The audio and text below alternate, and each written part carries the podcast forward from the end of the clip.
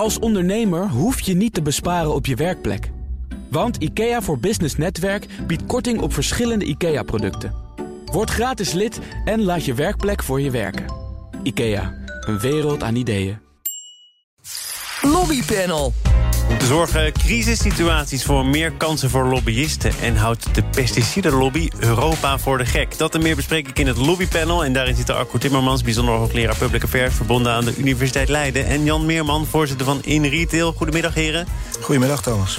Goedemiddag. Laat ik uh, toch maar beginnen, Arco, bij jou.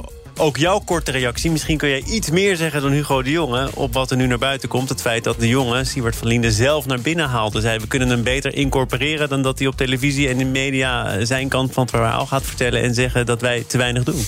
Ja, nou ja, als hij zegt dat hij het onderzoek wil afwachten... dan weet hij kennelijk al wat eruit komt uit het onderzoek. Ja, het, het, is een hele ongelukkige manoeuvre. Uh, met mail in de mond praten. Dat, horen we niet voor het eerst natuurlijk. Uh, ik denk ook dat het niet verstandig is geweest van de jongen... als we terugkijken om uh, adviezen die hij van zijn eigen ministerie kreeg... over de risico's om met Sievert van Linden in zee te gaan... dat hij die adviezen toch niet helemaal serieus nam. Ja, en je ziet dat er, dat er steeds meer knel begint te komen in de situatie. En hij is nu... natuurlijk nog steeds minister, weliswaar op een ander ministerie. Dus dat hij een beetje voorzichtig wil zijn, begrijp ik vanuit zijn perspectief wel. Maar moet hij dat ook niet zijn? Want jij zegt, uh, ja, blijkbaar weet hij al wat er uit het onderzoek komt. Is het formeel hij... niet juist om te zeggen, dat wachten we nog af? Nee, nee, maar hij is kennelijk zo zelfverzekerd dat hij weet dat het onderzoek uh, hem vrijpleit. En dat dus, wat, wat er gezegd werd net, dat uh, de Volkskrant het bij het verkeerde eind heeft, dat dat blijkt. Nou ja, dat gaan we met elkaar zien straks. Jan Meerman, aflevering 391 van dit verhaal. Uh, jij als trouwe volger van de vorige 390 afleveringen, wat vind je van deze? Nou, ik ben het wel met Arco eens. Ik denk, ik denk dat ja, de manier waarop hij reageert, dat roept toch meer vragen op dan antwoorden. Dus ja, ik, ik, ik denk dat hij. Uh, ja, dat hij, uh, hij had het beter op een andere manier kunnen doen. Dan naar jullie eigen lobbypunten. Jan, waar wil jij op dit moment vooral de aandacht op vestigen? Nou ja, ik wil even nog terugkomen op de gemeenteraadsverkiezingen van vorige week. Die hebben natuurlijk een paar hele mooie dingen laten zien, uh, maar ook een paar hele bijzondere. En uh, ja, wij zijn natuurlijk benieuwd, of eigenlijk vinden wij dat ook de gemeentes nu wel in actie moeten komen om te zorgen dat er goede dingen daar gebeuren. En met name zorgen dat die binnensteden, die natuurlijk toch een klap hebben gehad in de coronaperiode, dat die weer aantrekkelijk worden voor het publiek om daar naartoe te gaan. Maar dat stond er in al die verkiezingsprogramma's. Dat, dat, was toch, uh, dat was toch een speerpunt voor bijna alle partijen? Ja, maar wat wij zien is dat die bewustwording is er wel, maar de concrete actie die ontbreekt nog heel vaak bij gemeentes. We hebben een aantal gemeentes uh, de afgelopen weken bezocht. En wat je ziet, de voornemens zijn goed, maar de, actie, uh, de actiemodus die staat nog niet goed aan. Ja, mag dat nog na een weekje verkiezingen? Er wordt nu toch eerst gebouwd aan een nieuw college. Verwacht je nu meteen ja, actie? Ja, maar volgens mij, volgens mij moet je ook gewoon in je partijprogramma hebben dat je concrete dingen doet. Want volgens mij maandenlang wachten totdat er een keer een, een, een college is of dan eens een keer met elkaar om tafel gaan. Ja, die tijd hebben we niet. Want ja, moet gewoon, uh, we moeten gewoon in de actie komen. Dat is natuurlijk toch, weet je, ook onze ervaring van de laatste jaren in Den Haag.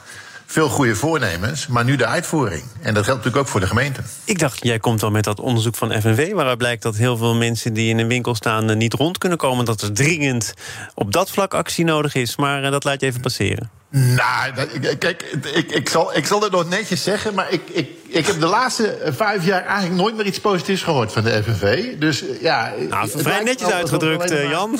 Zure vruchten kunnen plukken. Oh.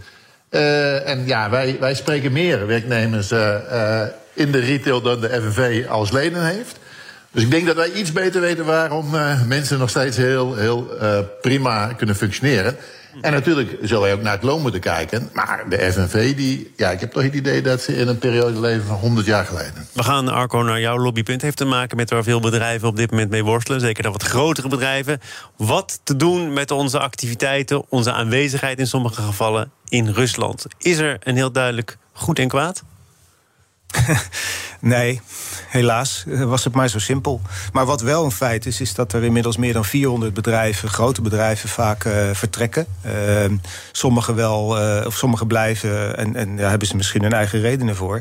Maar wat je ziet gebeuren, is dat het een steeds massaler beweging wordt. Dus bedrijven die, um, die de keus hebben Ehm, die hebben het steeds moeilijker om uit te leggen waarom ze niet ehm, eh, die stap zetten. tijdelijk dichtgaan of uh, geen diensten leveren. Er zijn allerlei grijstinten tussen hoor, tussen zwart of wit.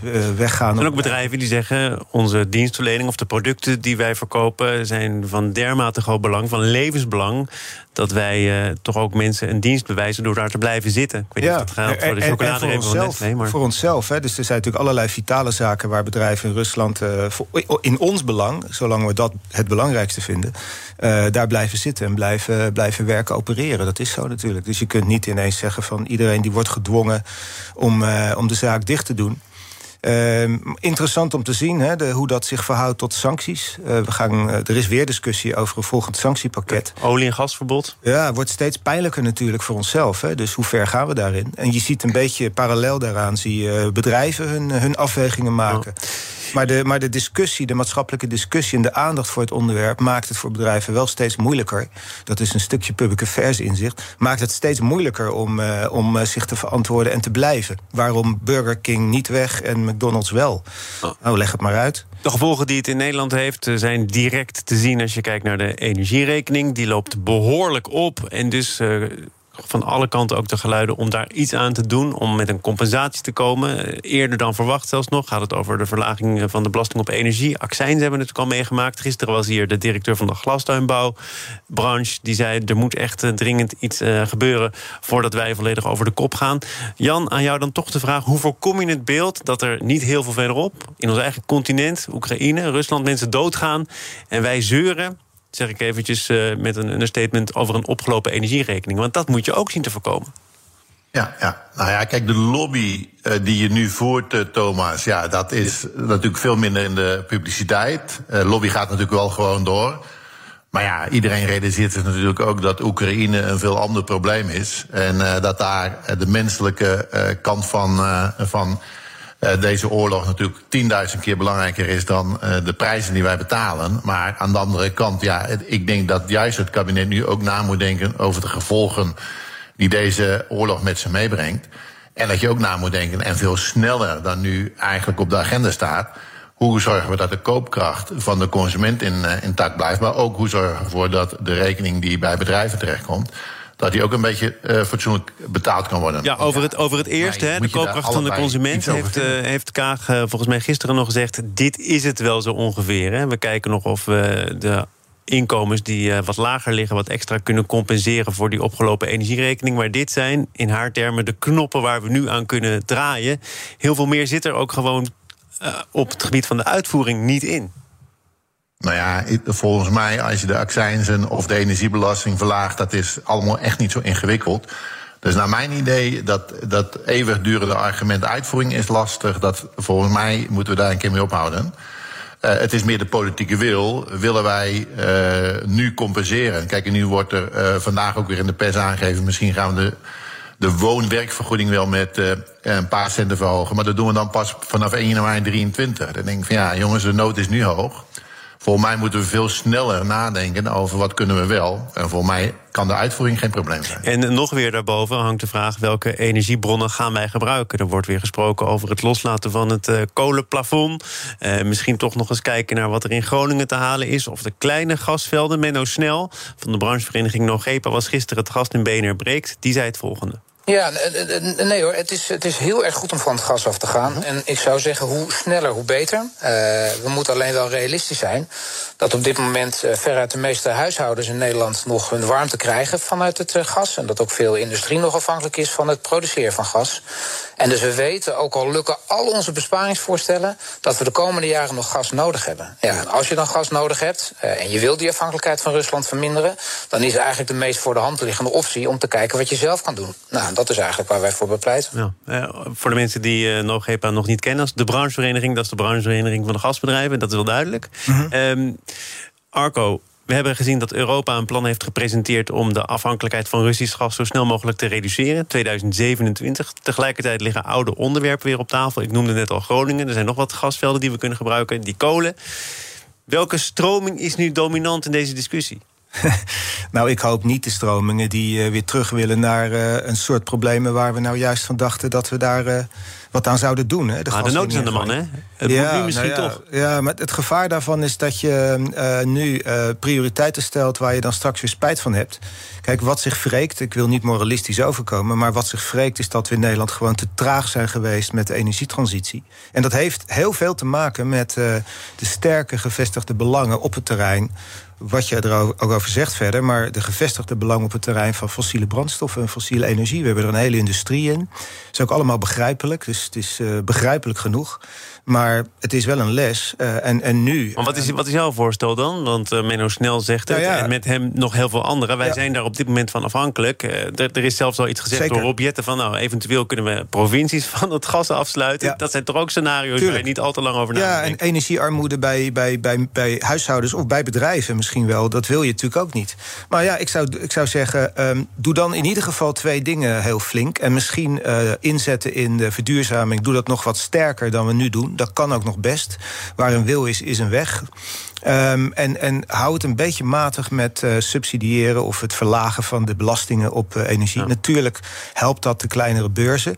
Maar onderzoek heeft ook laten zien dat die subsidies die komen vaak terecht bij uh, de relatief rijke huishoudens. Hè. Dus kun je daar niet wat intelligenter mee omgaan? Economen hebben zo hun twijfels over de doelmatigheid van de pakketten die we de afgelopen periode hebben gezien. Maar Jan, toch nog even naar jou. Arco wil niet moralistisch overkomen. Zegt wel, ja, we zijn te traag geweest. We moeten niet weer terug naar vroeger. kan dat vandaag de dag niet anders? Of denk jij uh, in het spoor van Arco er ook zo over? Nou ja, kijk, kijk, in de normale wereld geef ik Arco gelijk. Alleen voor mij hebben we nu een oorlog ergens. Dus naar mijn idee moet je dan opnieuw nadenken over de keuzes die je een aantal maanden hebt gemaakt uh, toen er nog geen oorlog was. Dus ik zou nu niets buitensluiten. Echt helemaal niets. Dus als als wij de korttermijn problematiek uh, met uh, uh, gas van Nederland op kunnen lossen, zou ik daar zeker naar kijken. en ik weet het, hè, dat is, ja, daar, kan, daar, daar kun je natuurlijk een heleboel van zeggen van, nou, wat een, een korte termijn beleid. Maar ja, volgens mij in oorlogssituaties moet je af en toe ook gewoon eens naar je keuzes kijken die je hebt gemaakt. Of dat nog steeds relevant is. Dus dat zou ik zeker nu doen. We gaan naar een hele andere situatie in een hele andere branche. BNR Nieuwsradio. Zaken doen. Thomas van Zeil. En dat doe ik samen met het lobbypanel. Arco Timmermans en Jan Meerman zijn hier. Investeerders kopen steeds vaker organisaties in de kinderopvang op. Maar een deel van die sector en de Tweede Kamer willen een verbod op winstuitkering. Zeker nu er in de toekomst nog meer subsidies vanuit Den Haag naar de kinderopvang gaan. Het wordt onder andere bepleit door de branchevereniging Maatschappelijke Kinderopvang. De voorzitter, Loes Ipma, zegt in het FD dat investeerders als een stofzuiger door de branche gaan om kleinere organisaties op te kopen en later met winst door te verkopen. En dat allemaal in het licht van het feit dat er heel veel meer geld beschikbaar komt om kinderopvang, doelmatig of niet, voor bijna iedereen gratis te maken. Dus heel kort mijn woorden samengevat, dat is makkelijk verdiend, Arco. Ja, een beetje te makkelijk. Dus uh, ik vind dat ook uh, bijna pervers om, uh, om zo'n systeem toe te laten. Dus ik begrijp ook heel goed de opinie in de Tweede Kamer daarover, voor een deel.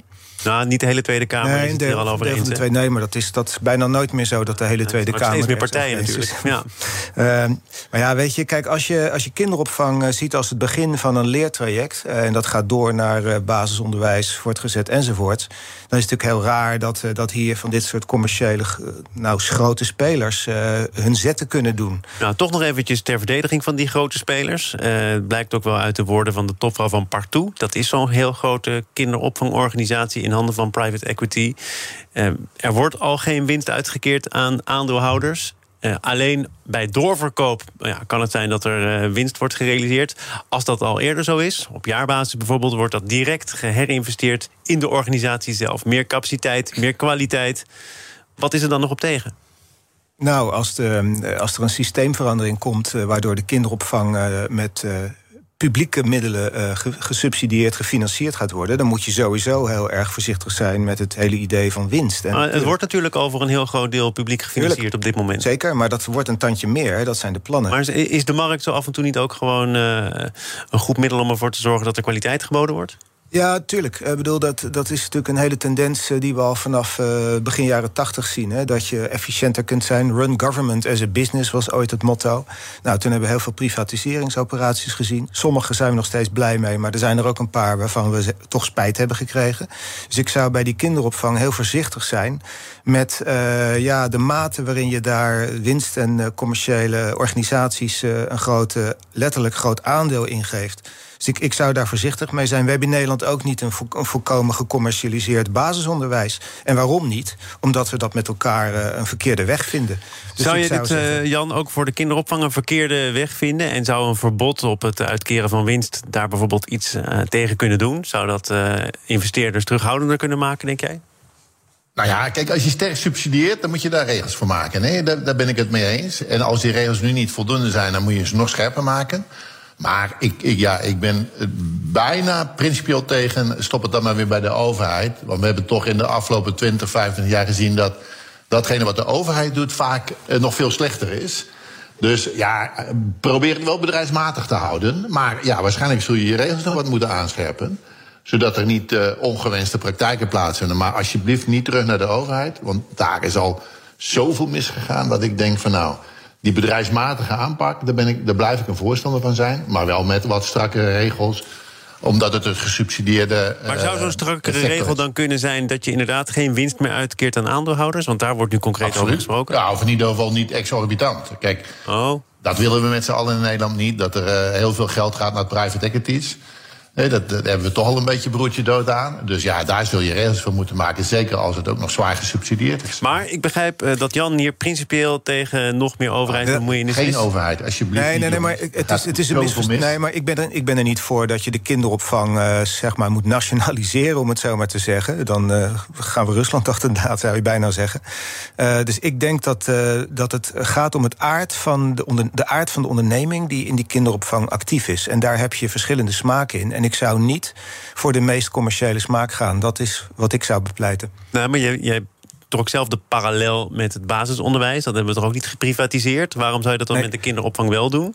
Nou ja, nee, de kinderopvang is natuurlijk uh, voor een belangrijk deel uh, geen, geen, geen overheidsorganisatie, sector. Dus, dus dat is al niet zo. Ik zou er alleen voor waken om uh, daar commerciële prikkels groter te maken dan we met elkaar willen. Maar als jij zegt, Jan, je moet het toch wat bedrijfsmatiger bekijken dan nu naar de uitwassen die worden geconstateerd door deze branchevereniging. Namelijk dat die investeerders goed door de portefeuille gaan kijken naar locaties die achterblijven. Waar misschien wel mensen wonen die wat minder geld te besteden hebben. Die een wat minder uitgebreid pakket kiezen. En dan zeggen: ja, maar luister eens. Daar komen wij financieel niet uit. Die sluiten wij. Dus de bereikbaarheid, de toegankelijkheid van de kinderopvang staat onder druk. Hoort dat dan bij die bedrijfsmatige beschouwing waar jij zo voorstander van bent? Nee, nee, oh, dat, dat, denk ik niet. Nee, dat denk ik niet. Omdat je natuurlijk wil dat kinderopvang voor iedereen beschikbaar moet zijn. Hè? Dus ook voor de mensen die minder dicht bij die drukke locaties wonen. Dus ja, daar moet je een systeem voor bedenken dat het altijd beschikbaar blijft. En in die zin ben ik het ook wel met Arco eens. Alleen, uh, hou het bedrijfsmatig, maar laat, de winsten niet uh, exorbitant worden. Uh, zorg dat er een model ligt waarbij je bedrijf, bedrijfsmatig de, denkt. En die, die factor die je net zei, Thomas, dat mensen die wat verder weg wonen, ja, daar zul je iets voor slims voor moeten bedenken. Maar voor mij kun je dat prima aan bedrijfsmatig denken overlaten. En daar zul je wat subsidie moeten verstrekken. We gaan nog uh, werken aan een nieuw ontwerp voor de kinderopvang, hoor ik zo. Dank voor jullie bijdrage aan dit lobbypanel. Arco Timmermans, bijzonder hoogleraar Public Affairs... verbonden aan de Universiteit Leiden. En Jan Meerman, voorzitter van In Retail. Zometeen gaat het in dit programma onder andere over machine learning... in de agrarische sector.